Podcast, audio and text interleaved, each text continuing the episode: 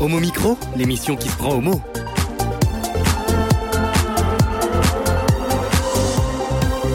Homo Micro avec Brahim Neid Balk.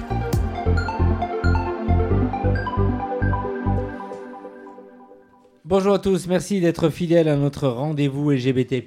Euh, vous, Antoine est aux manettes euh, pour la réalisation de l'émission. On lui fait un petit coucou de l'autre côté de la vitrine. Parmi les chroniqueurs qui vont vous informer ce soir, Nicolas Rividi pour le plus de l'actu. Bonsoir Nicolas. Bonsoir Brahim, bonsoir tout le monde. Le thème de ce soir.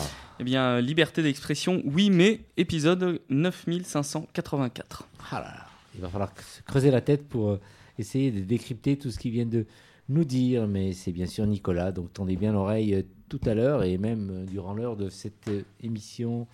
Thomas Cassa pour euh, Un mal pour un bien, bonsoir, comment ça va? Bonsoir Brahim, bien et toi? Ça va, merci. Le thème ce soir? Le thème, on va parler de la solitude dans le milieu LGBT face à toutes ces applications de rencontres, ces, sites web, etc. On va voir comment c'est possible aujourd'hui de se sentir seul. Eh oui, eh oui, on est tous seuls autour de cette table, mais euh, je ferai parler les uns et les autres pour savoir un peu si vous êtes solitaires euh, et si vous vivez dans la solitude tous autant que vous êtes, même nos invités. On verra par la suite. Une émission placée sous le signe de l'optimisme ce soir. Effectivement. Annabelle, Bonsoir, bonsoir à donc, euh, toutes et tous. pour Santé pour Yel. Le thème ce Alors soir ce soir, nous parlerons sexualité et santé au féminin en découvrant ensemble Tomber la culotte, une brochure destinée aux femmes, lesbiennes, bi, et également aux femmes, quelle que soit la manière dont elles se définissent. Nous accueillons donc euh, aujourd'hui Clotilde et Ellie pour la parution de Tomber la culotte. Dieu sait que combien de fois j'ai- fait tomber cette culotte euh, durant ma vie. Version, une brochure sur la sexualité et la santé au féminin pour les femmes euh, qui ont des rapports sexuels avec les femmes. Et pas que, bien sûr, comme nous le verrons avec nos invités. Et Annabelle avec euh, la chronique Santé pour Yel. Mais Annabelle, tout de suite, c'est... Je te passe la parole pour interpeller un peu nos invités. Oui, tout à fait, bah, je vais vous les présenter. Tout d'abord, Ellie. Bonsoir. Bonsoir Ellie. Alors vous êtes écoutante à SIDA Info Service depuis 2017. Pour rappel à nos auditeurs et auditrices, hein, SIDA Info Service est une association qui offre information, écoute et soutien à distance autour du VIH et de la santé sexuelle. Et depuis 2009, 2019, vous êtes également chargé de mission publique LGBT+, et membre du comité de pilotage de Tomber la culotte, nouvellement édité. Ellie, bienvenue à vos micros. et notre euh, deuxième invitée, Clotilde. Bonsoir. Bonsoir Clotilde. Alors, tombée très tôt dans la marmite du monde associatif LGBTQI, 15 ans de lutte contre le VIH au sein du Centre régional d'information et de prévention du VIH-Sida en Ile-de-France, puis de Sida Info Service. Et dès le début des années 2000, vous vous intéressez aux problématiques de santé lesbienne. En 2009, avec Cécile Chartrain et Coraline Delabarre, vous coécrivez un article intitulé Pour une promotion de la santé lesbienne, état des lieux des recherches, enjeux et propositions. Et d'autres réalisations collaboratives suivront, notamment avec le projet Tomber la culotte, version 1 et version 2, pour laquelle nous vous recevons aujourd'hui. Bienvenue à Oui Micro.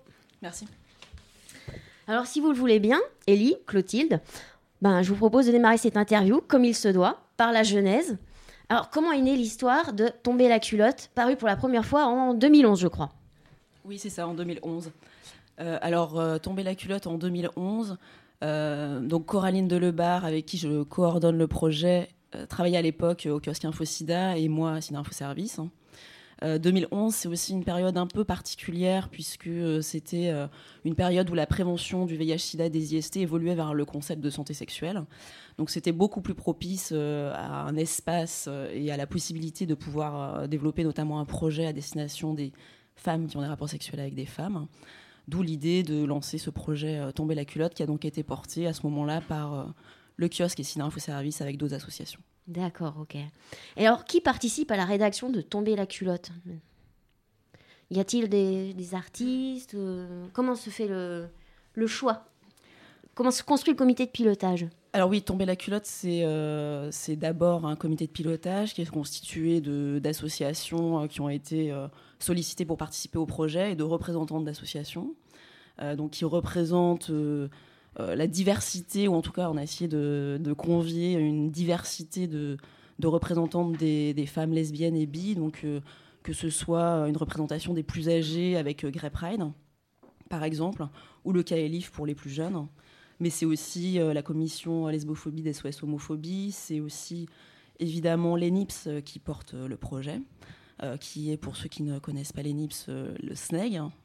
Euh, en tout cas, ça s'appelait le SNEG avant, aujourd'hui c'est les NIPS. Fris aussi, donc, qui est une asso lyonnaise.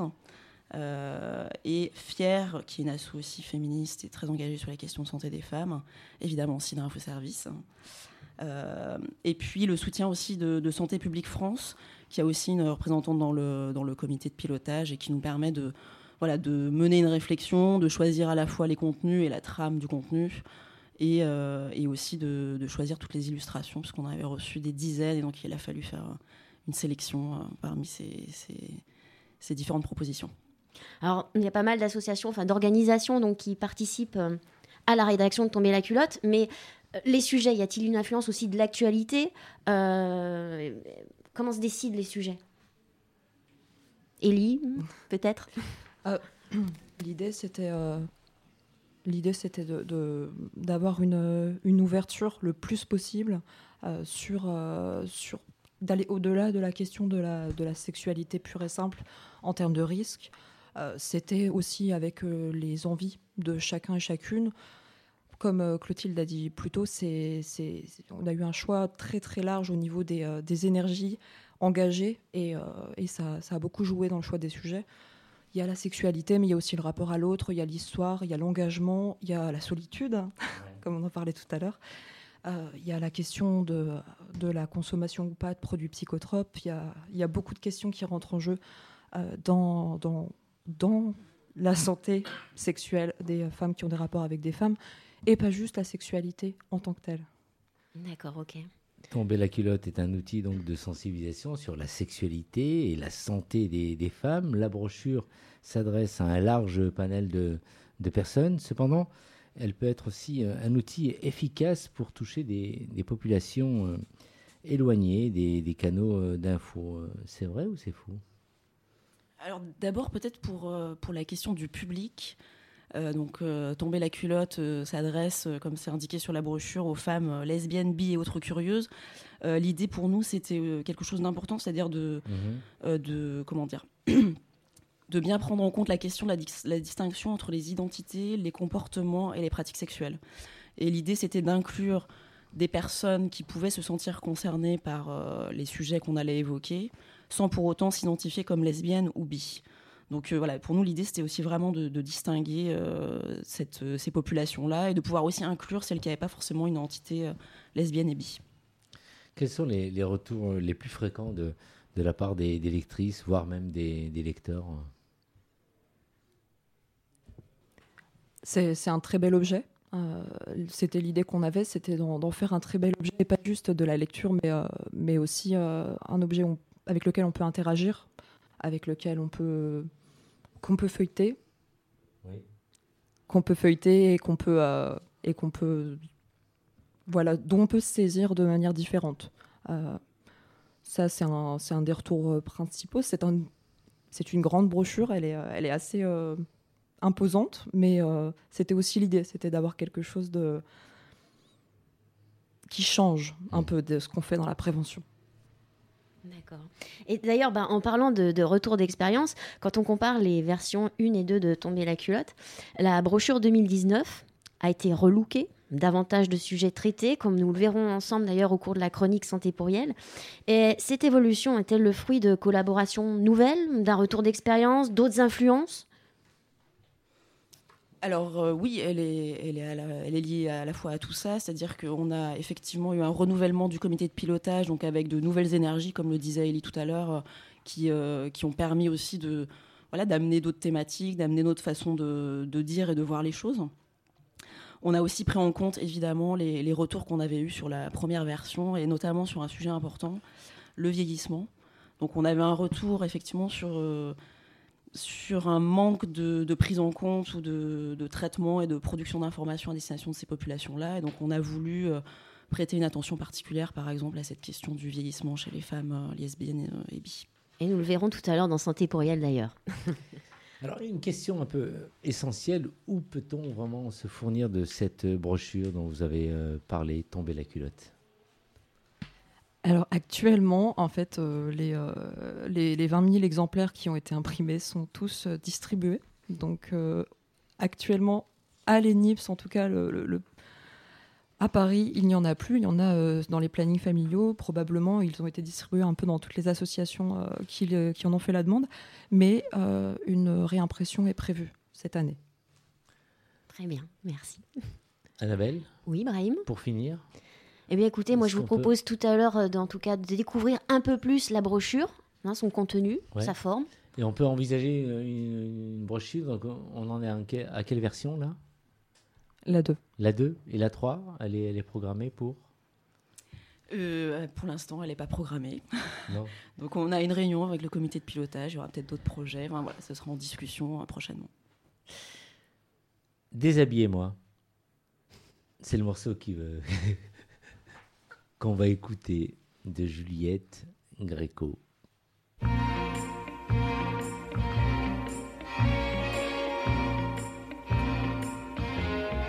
Déshabillez-moi.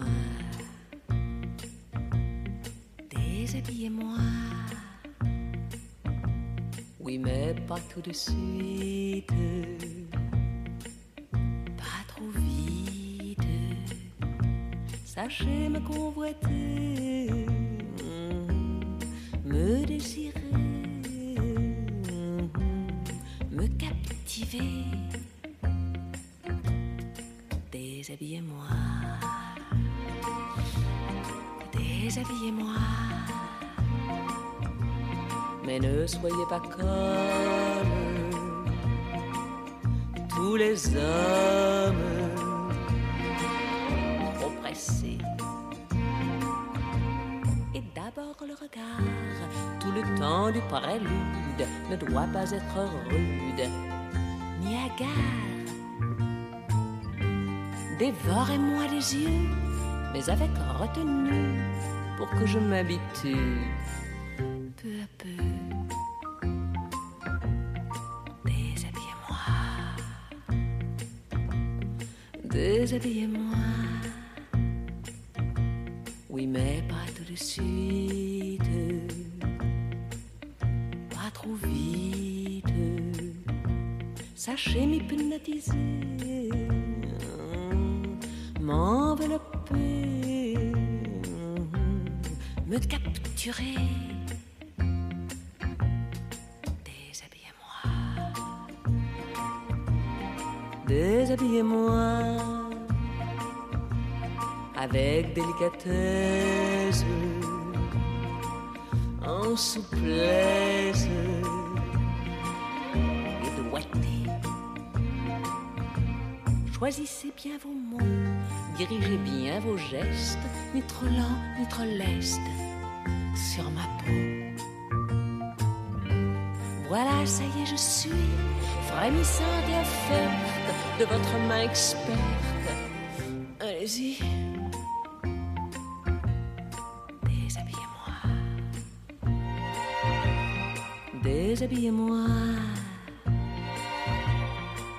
Maintenant tout de suite.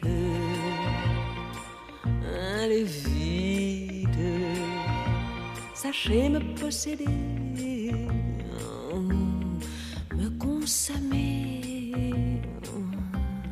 Me consumer. Déshabillez-moi. Déshabillez-moi. Conduisez-vous en homme. Soyez l'homme. Agissez.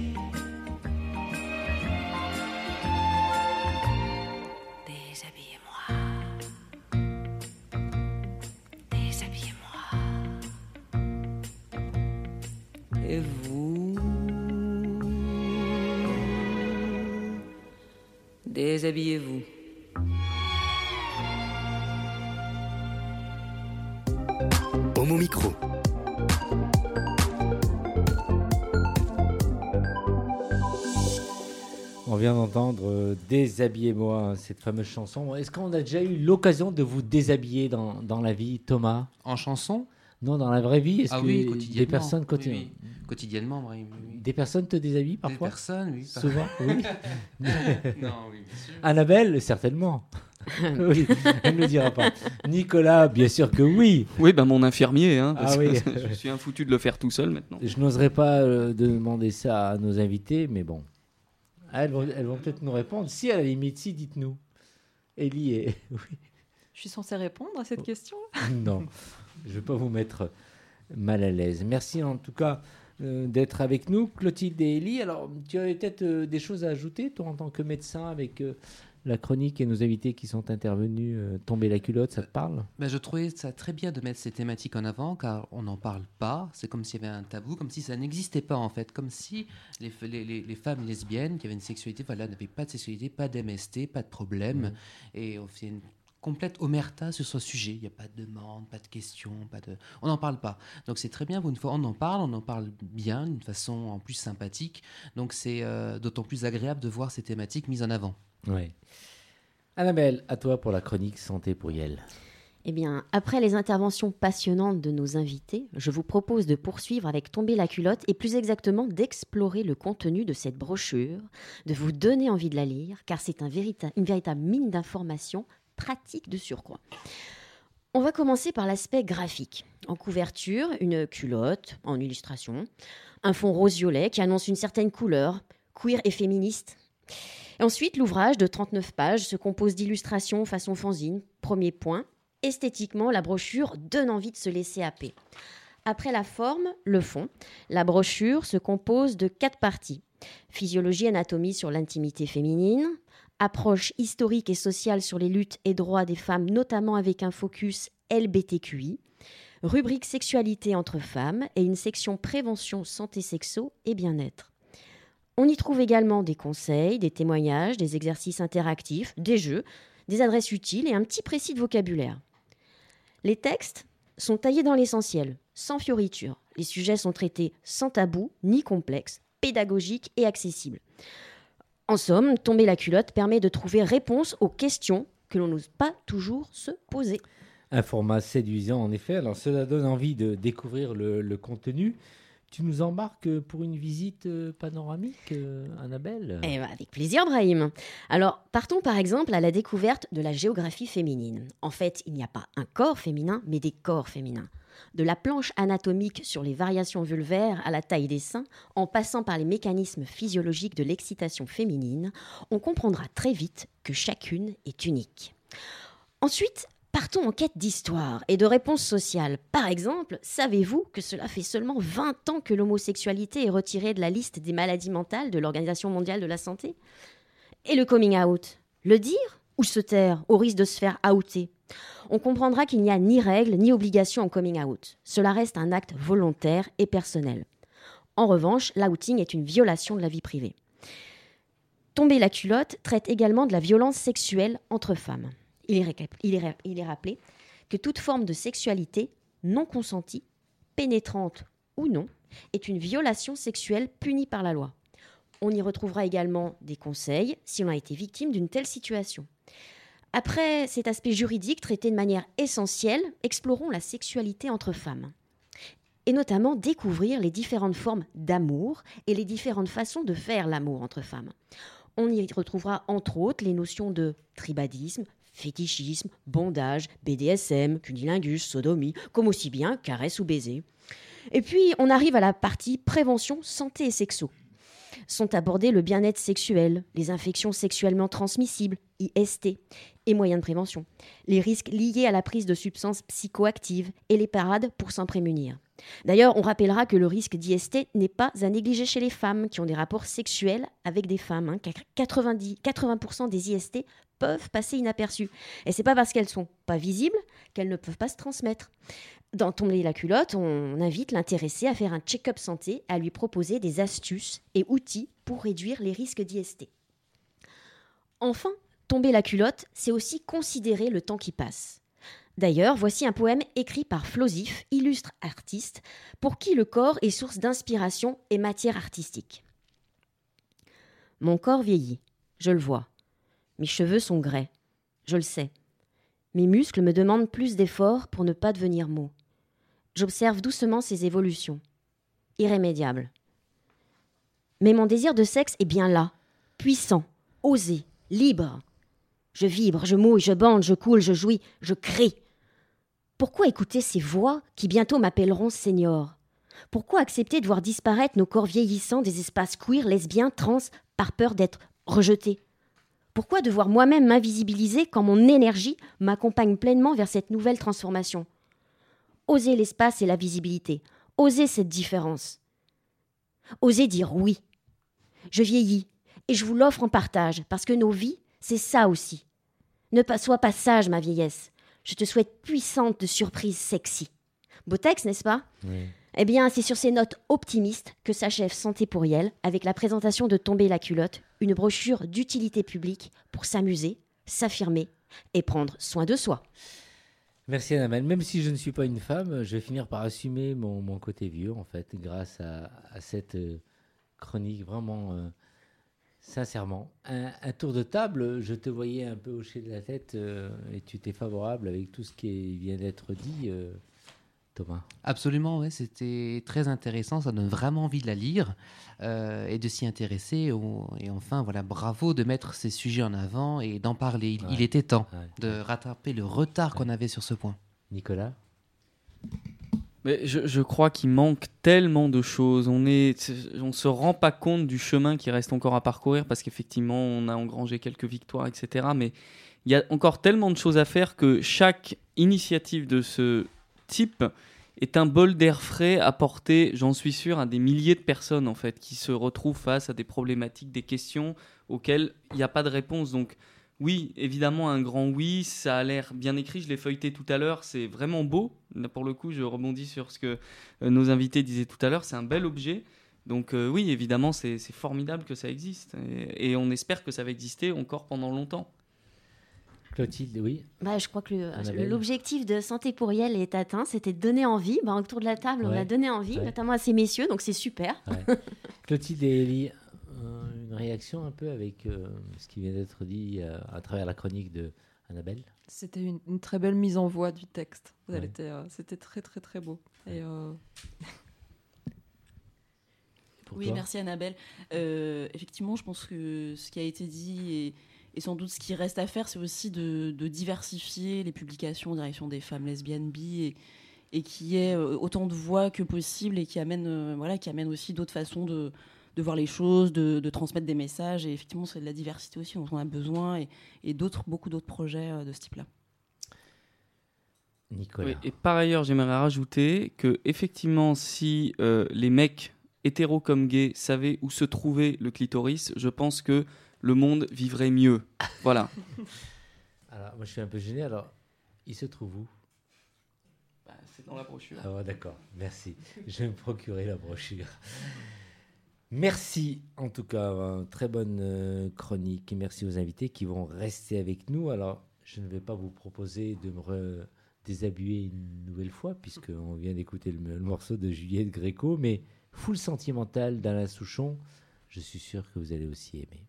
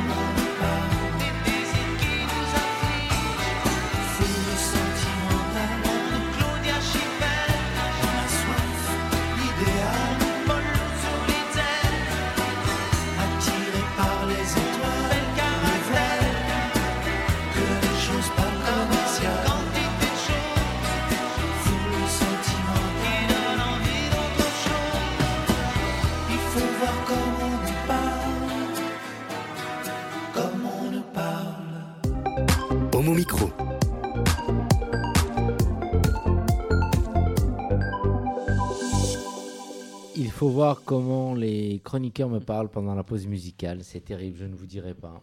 Tellement que je suis mal, euh, mal considéré. Comme on nous parle, programmé par, euh, je déconne, hein, par euh, Antoine qui programme cette euh, musique ce soir et la première aussi. Clotilde et Ellie pour tomber la culotte qui sont toujours avec nous. Et tout de suite, je vous propose de tendre bien l'oreille le plus de l'actu avec euh, Nicolas et on va parler liberté d'expression et j'imagine que tu reviens sur l'affaire Mila. Oui, Brahim, je dois dire que j'ai quand même un peu hésité avant de me lancer sur le sujet, car la tournure que prend cette affaire est tout simplement délirante. Mais revenons un instant sur ce qui s'est passé. Mila, une jeune femme de 16 ans, ouvertement lesbienne, alimente sa story sur les réseaux sociaux où échangent les jeunes de son âge.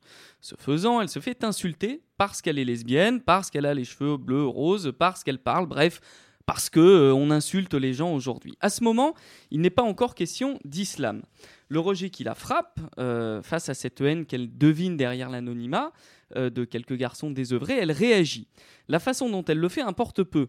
Qu'elle soit consciente ou non de ses propos, qu'elle soit jeune ou pas, qu'elle s'emporte ou qu'au contraire elle soit campée dans ses convictions, elle a le droit. La question de la morale ne se pose pas ici, elle a le droit, disais-je, de dire que l'islam c'est la haine, que l'islam c'est de la merde. Les réactions n'ont pas traîné et le déchaînement habituel des tribunaux sociaux a sonné le glas de son anonymat à elle. En quelques heures, elle est devenue une personnalité publique, une cible aussi. Sans doute ignorait-elle encore tout à cet instant de la tornade que son insolence avait pu déclencher. La vidéo circule, les réactions indignées également, et avec elle leur lot de menaces physiques, de menaces de mort. La mort. Vous savez, ce truc rédhibitoire, parce qu'avec la mort, on ne lui promet pas le paradis, là, on la voue à l'enfer. Conclusion des courses, Mila est déscolarisée sous protection policière et ceux qui l'ont condamnée à mort, eux, poursuivent pépère leur petite vie de peigne-cul. On peut imaginer. ah, pardon, c'était ta question. Ah, c'est fou. On peut imaginer quand même qu'il y ait eu des réactions politiques suite à, à ces menaces de mort, euh, Nicolas, non? Mais bien sûr, mais quelle bonne imagination, Oui. Brahim En effet, ils se sont massés en nombre, squattant canaux et fréquences, incapables d'éconduire les journalistes, alors que pour la plupart, ils ne maîtrisent pas le sujet dont ils vont parler. Faisant fi des conséquences, chacune, chacun aura son avis sur Mila. Beaucoup auront surtout un avis contre Mila. Il ne sera évidemment pas exposé aussi clairement que celui de ses inquisiteurs, ce sera plutôt un avis un peu lâche. On peut retenir par exemple le très éclairé Abdallah Zekri, délégué général du Conseil français du culte musulman, qui dans sa grande bonté a déclaré au sujet de Mila Qui sème le vent récolte la tempête, elle l'a cherché, elle assume, les propos qu'elle a tenus, les insultes qu'elle a tenues, je ne peux pas les accepter. Alors certes, tu ne peux pas les accepter, mais une jeune femme, tu sais, un être humain, est menacée de mort, et cet étron machiste ne trouve rien d'autre à dire que elle l'a cherché, elle assume. Et de un. Suivante, la ministre de la Justice, Nicole Belloubet, dans un genre un peu différent. Constitution- constitutionnaliste, la meuf. hein. Oui, oui, bon, évidemment, il ne faut pas la harceler ou la menacer de mort, il y a la liberté d'expression, mais il est arrivé. Vous l'avez vu, vous l'avez entendu Le magnifique La liberté d'expression, oui, mais qui nous avait tant manqué. Mila, là, il y a des gens qui ont dit publiquement on va te bousiller la gueule, on va te tuer, et la ministre de la Justice vient expliquer à la télévision que bon, elle l'a quand même un peu cherché, comme si on était là dans le folklore. Heureusement que je suis assis parce qu'on nage en plein délire. Vous me direz, oui, mais bon, le mec, il est croyant, l'autre, elle est République en marche. Heureusement, on peut compter sur la gauche, hein, stricte défenseuse de la liberté d'expression. La gauche, oui. Il y a quelqu'un qui veut venir défendre Mila? Non Personne? Ok. Ah, si. Madame Royale, on vous en prie. Vous n'êtes pas Mila? D'accord, ok. C'est une adolescente qui manque de respect aussi. Bon, ok. Quelqu'un d'autre? Yannick Jadot, parfait. Je la soutiens. Ah, enfin Mais ces propos, bla bla. Personne d'autre Non. Personne d'autre. Et je ne parle même pas des associations LGBT. Je crois qu'il n'y a que SOS Homophobie qui s'est exprimé sur le sujet, qui ne se sont pas exprimés. Euh, les féministes dites intersectionnelles, quoique le terme est assez vaste, non plus, elles ont disparu, hein, parce qu'évidemment, entre défendre quelques énergumènes qui déshonorent leur religion et défendre une lesbienne blanche, le choix est vite fait. Ce silence coupable ou ce relativisme, c'est selon alimente malheureusement le fonds de commerce de l'extrême droite, car pour des raisons qui ne trompent personne, le seul parti qui a eu la voie libre pour s'ériger en soutien de la jeune femme, c'est le Front National, qui, charognard, a vu une bonne opportunité de poursuivre sa croisade contre les musulmans de France.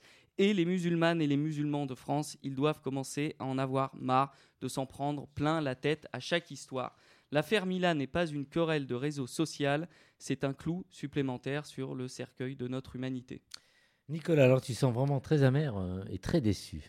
Oui, parce que dans ce flot ininterrompu d'avis, de recommandations, de prescriptions et aussi de silence, j'ai perdu la trace de cette humanité minimale, celle qui devrait nous intimer l'ordre de défendre cette jeune femme, qui qu'elle soit, quoi qu'elle ait pu dire, quoi qu'elle ait pu penser, quelque trop rudes qu'aient été ses paroles. Les mots s'envolent, ils ne sont jamais définitifs. Il y a toujours un avenir après les mots. Il y a toujours des passerelles qui peuvent se lancer spontanément au travers des paroles les plus abominables. Mais la mort, elle, est finale. La mort est définitive. Elle ne laisse que la place au néant dans le monde des vivants. Je laisse d'ailleurs aux croyants le choix d'imaginer ce qu'il peut y avoir après la mort, mais même eux savent bien qu'elle est irrémédiable. L'éventualité de la mort interdit tout argument, toute balance, tout relativisme, précisément parce que la mort n'admet pas ces possibilités.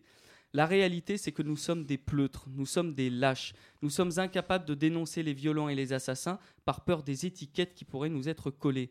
À vouloir ménager celles et ceux qui n'ont de cesse de détruire notre fraternité citoyenne, nous sommes devenus, nous, incapables de se lever pour dire que Mila doit vivre, que sa vie est inconditionnelle.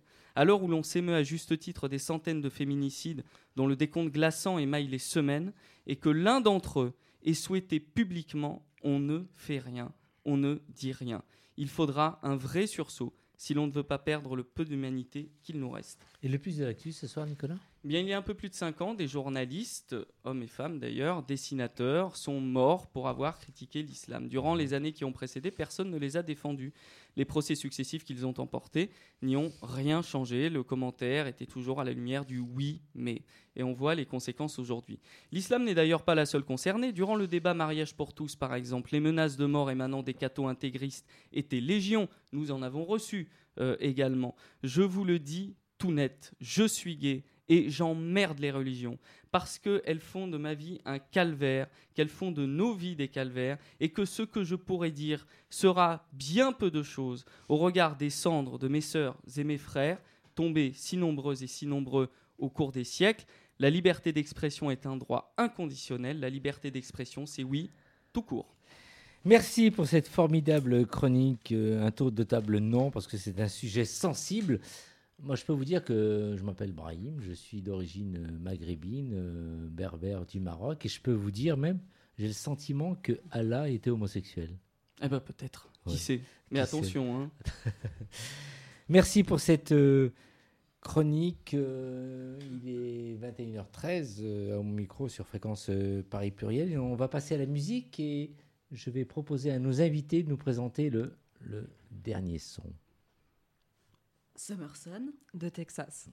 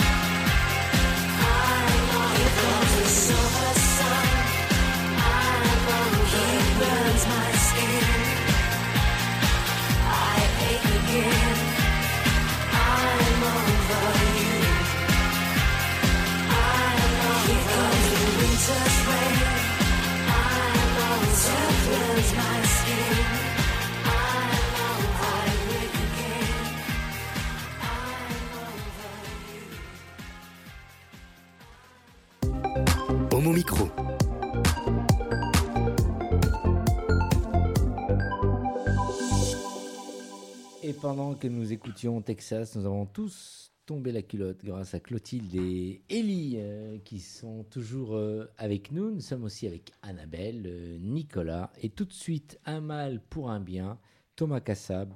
Alors Thomas, est-ce qu'on peut parler d'un phénomène de solitude et quel est le combat, euh, le constat plutôt, pardon, que l'on peut faire euh, aujourd'hui face à cette euh, solitude Alors ce, constat n'est pas nouveau, Brahim. hein. Déjà en 2011, la solitude avait été déclarée grande cause nationale de l'année en France. C'était il y a bientôt, bientôt 10 ans. Aujourd'hui, on peut affirmer qu'elle concerne entre 15 et 20% environ de la population française. Et les statistiques montrent que la solitude s'est davantage ancrée dans notre milieu gay que dans le milieu traditionnel hétéro, si je puis dire. Alors qu'aux yeux de certains, la peut sembler avoir une connotation festive, parfois légère, mais souvent emplie d'amis et de paillettes, ben, les sentiments d'isolement deviennent de plus en plus marqués. Alors on parle de la solitude, euh, est-ce que c'est là la même chose que l'isolement? L'isolement, c'est fou, je parle très très mal ce soir.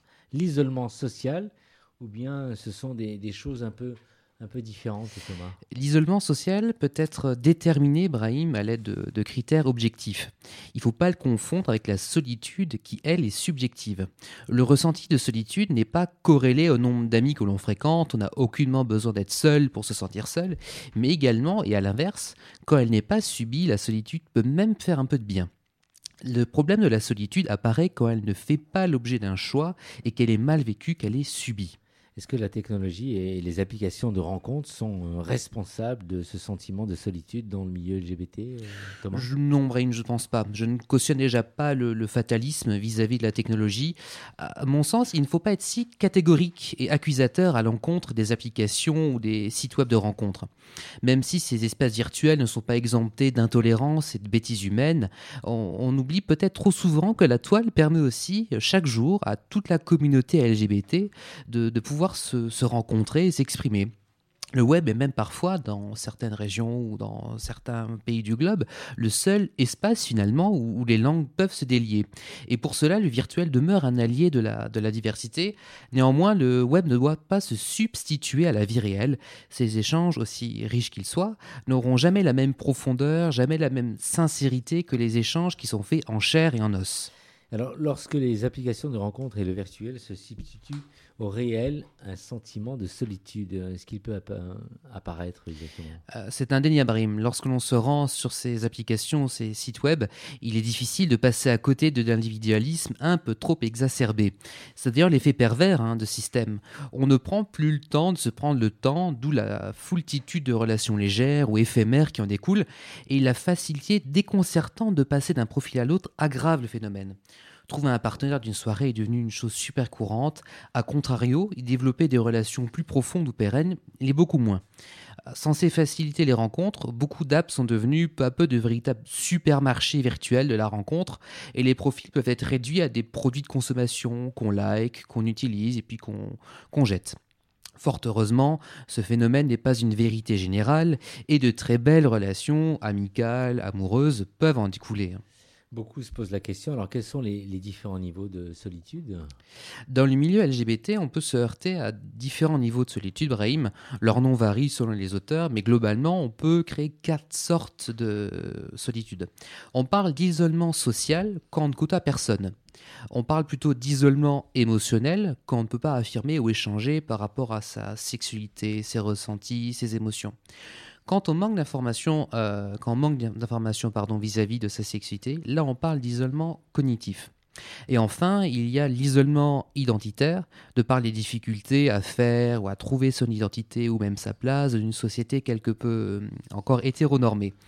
Globalement, savoir quel type de solitude l'on a à faire permet de, de mieux la cerner et de mieux amorcer les bons processus pour s'en défaire peu à peu. À long terme, alors est-ce que la solitude euh, a un impact sur euh, notre cerveau? Je me suis souvent d'ailleurs posé la question.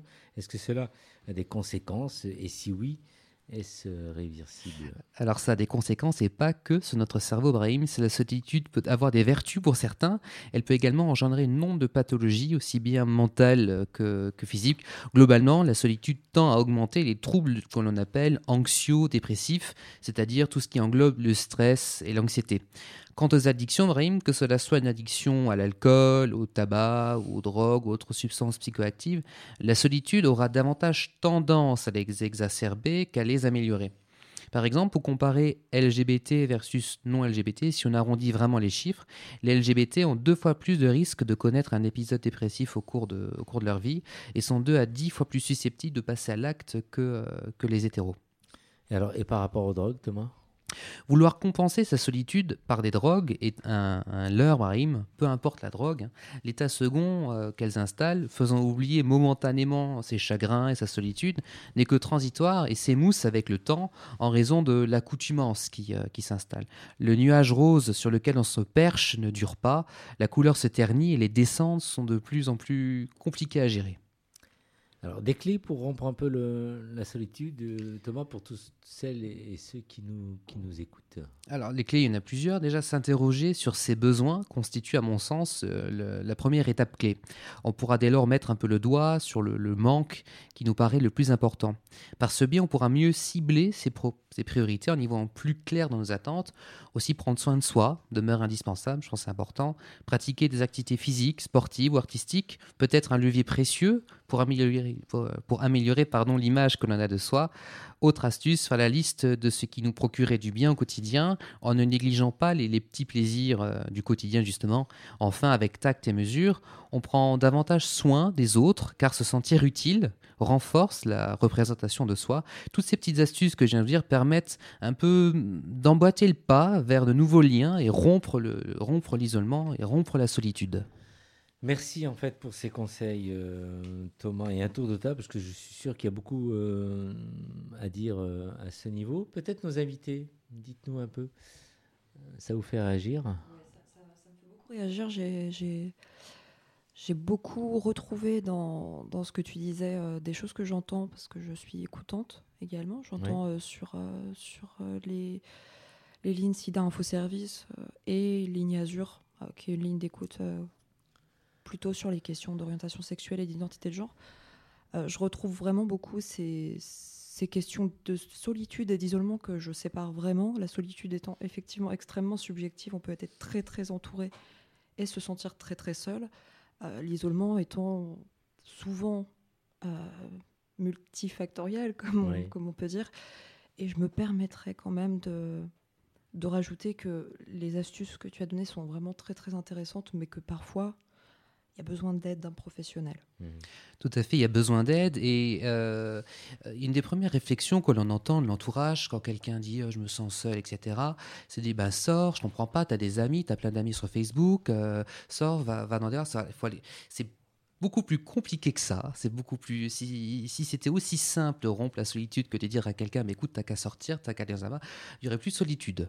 Donc ça, ça va bien au-delà, c'est beaucoup plus compliqué, c'est multifactoriel. Euh, ce n'est pas parce qu'on a 1000 amis sur Facebook qu'on se sent moins seul, ce n'est pas parce qu'on va boire une bière ou un, un soda ou autre dans un bar que, que l'on se sent moins seul. C'est beaucoup plus profond que ça, il faut s'interroger sur les origines de cette solitude, sur qu'est-ce qui, qu'est-ce qui fait que je me sens pas bien? Il y a différents facteurs, donc ça va bien au-delà du simple conseil, bah, t'as qu'à sortir, t'as qu'à avoir des amis, euh, bouge-toi un peu.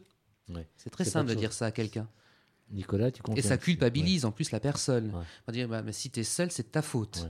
T'as qu'à sortir, t'as qu'à t'as qu'à aller voir des gens. Voilà, ça culpabilise encore plus la personne. Nicolas, tu voulais l'ajouter? Bah, pour rebondir sur la culpabilisation des, personnes, je crois que c'est très propre à notre société. C'est-à-dire que dès que tu rentres pas dans le moule déjà, euh, déjà euh, coulé et figé de, euh, de la vie sociale, etc., ben, tu es mis un peu sur la touche. Donc, effectivement, les gens qui sont seuls et qui ont cette difficulté à pouvoir sortir de la solitude, ben, ils sont étiquetés et puis on leur dit.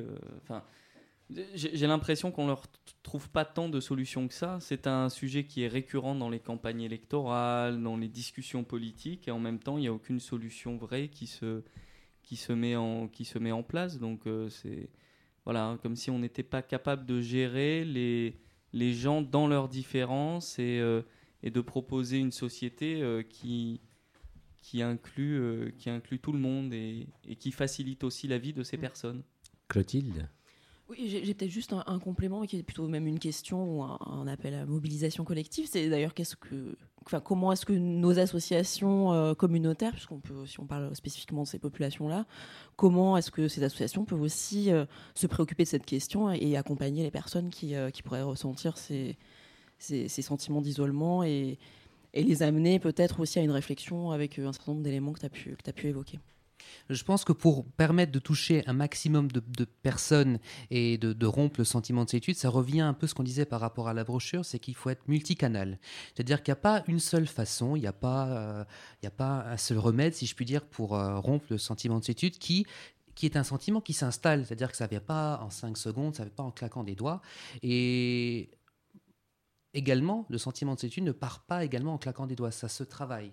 Et pour, je pense, pour permettre de toucher un maximum de personnes, voilà, faut multiplier les outils de communication, euh, les façons d'en parler. Ça peut être des brochures, des sites web, des, des ateliers. Ça peut être des, des- voilà, en parler à l'écrit, en parler oralement sur les réseaux. Euh, ça permet de toucher différentes personnes car on ne communique pas tous de la même façon, on n'est pas tous réceptifs des mêmes canaux de diffusion. Et c'est en multipliant les actions de communication, en multipliant les façons de communiquer, que ça permettra, je pense, à mon sens, de, de, de toucher un plus grand nombre de personnes possible. Oui, je vais, Annabelle oui, je vais compléter. Euh, la solitude, c'est quelque chose, c'est- de l'ordre de l'intime. Donc il faut amener les personnes qui en souffrent à accoucher de cette, euh, de, de cette souffrance. Donc c'est vrai qu'il il faut mettre en place différents canaux, différents moyens pour les amener à être en confiance et à se livrer. Mhm, Voilà. mhm. Et ensuite, le travail se, se- se fera, je pense, euh, beaucoup plus facilement. Nicolas Oui, parce qu'en finalement, dans ce que vous nous dites euh, tous les deux, euh, y a, on devine quand même l'idée qu'un- que ça apparaît à un moment, que ça se met en place, que c'est un processus qui peut être euh, envahissant pour la personne. Est-ce qu'il y a des dispositifs, par exemple, qui existent pour que pour agir très tôt en fait? Parce que j'imagine qu'il y a des par exemple des gamins qui qui sont solitaires au collège ou à l'école et puis qui traînent ça pendant pendant euh, toute une partie de leur vie. Est-ce qu'on est-ce qu'il y a des dispositifs pour euh, essayer de, de prendre ça euh, tôt et de faire en sorte que les personnes soient pas pas une vie aient pas une vie triste derrière. Alors globalement, c'est très compliqué de, de, de, de prendre ce problème tôt, parce que des fois, on met du temps déjà à se rendre compte soi-même que l'on souffre de cela. Des fois, on souffre parce qu'on est triste de quelque chose, on est triste de ci, on est triste de ça, mais on ne sait pas mettre de mots sur nos mots. Euh, des fois, ça prend du temps de savoir que c'est la solitude qui nous pèse et pas autre chose, et pas le travail ou je ne sais quoi d'autre. Et ensuite, euh, tu parlais d'un enfant solitaire. Quand la, quand la solitude est choisie et n'est pas subie, il y a des personnes qui aiment bien leur tranquillité. Donc elles n'en Mhm. souffrent pas. Il faut pas mettre la solitude comme, chaque- comme quelque chose de négatif. Je pense qu'on a tous Non, non, besoin. je, parlais plutôt effectivement des, des- des- quand je disais le, le gamin solitaire ou la gamine solitaire, c'est celui ou celle qui est voilà un peu mise sur la touche, euh, qui euh, voilà. Qui, Et du coup, pour, qui se- pour, euh, pour répondre à ta question, le, me- le meilleur moyen de, de- de rompre la solitude de, de cet enfant, c'est de connaître également quel type de solitude. Les différents types dont je parlais, il y en a grosso modo quatre, mais selon les auteurs, ça varie, ça peut être 5, 3, etc. Si on sait, est-ce que c'est une solitude par rapport à son orientation sexuelle? Est-ce que c'est une personne qui n'arrive pas à communiquer par rapport à ses émotions? Est-ce qu'elle est seule parce que cette personne est incomprise? Il faut s'interroger sur l'origine de cette solitude. Quel type de solitude on a à faire Et c'est seulement en, en- en sachant à quelle solitude on a à faire qu'on pourra tenter d'y pallier, tenter d'y remédier. Et la solitude, parfois, elle va se déceler non pas à travers la solitude en elle-même, mais pourra entraîner une pathologie derrière, comme euh, des maladies euh, euh, psychiques, psychiatriques, des troubles alimentaires, euh, des tentatives de suicide, euh, etc. Et c'est, je pense, à ce moment-là qu'on va le déceler, plus qu'autre chose. Pour conclure, Sébastien qui va dire un petit mot un auditeur qui est avec nous régulièrement. Le mot de la fin. Oui, bonsoir à tous. Alors, euh, tout ce que j'ai entendu est très intéressant, sauf que euh, je pense que euh, si l'intention elle est bonne de la part de l'entourage de ces personnes, il faut faire quand même très attention parce qu'on ne peut aider une personne à emprunter ses pistes de travail et ses canaux dont tu parlais tout à l'heure seulement et seulement si ces personnes sont enclins à se faire aider. Sinon, malheureusement, on risque de se confronter à un braquage de ces individus et ça risque de, de- de dégénérer. Voilà. Merci, c'était le, le mot de la fin. Merci euh, Sébastien. Alors Thomas, tu as tellement répondu à toutes ces questions. Je vais, euh, sans te demander ton avis, euh, laisser tes coordonnées téléphoniques pour que les gens puissent t'appeler 06 58 00. Je donne les à l'échelle. Stop Non. Il a les deux, j'ai cru que vraiment le donner. non. J'ai failli. Très, très. Mais vous pouvez nous laisser effectivement des messages sur les différents réseaux sociaux et tu pourras répondre aux questions. Oui, Hein tout à fait. Tout à fait. Merci en tout cas. Tombez la culotte.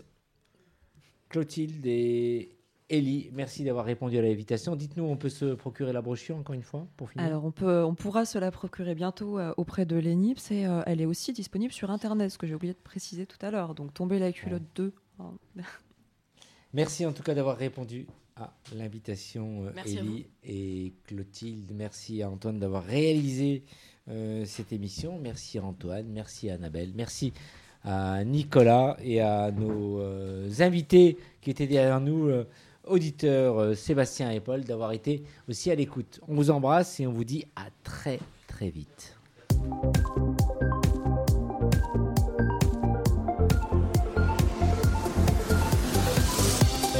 Homo Micro, l'émission qui se prend au mot.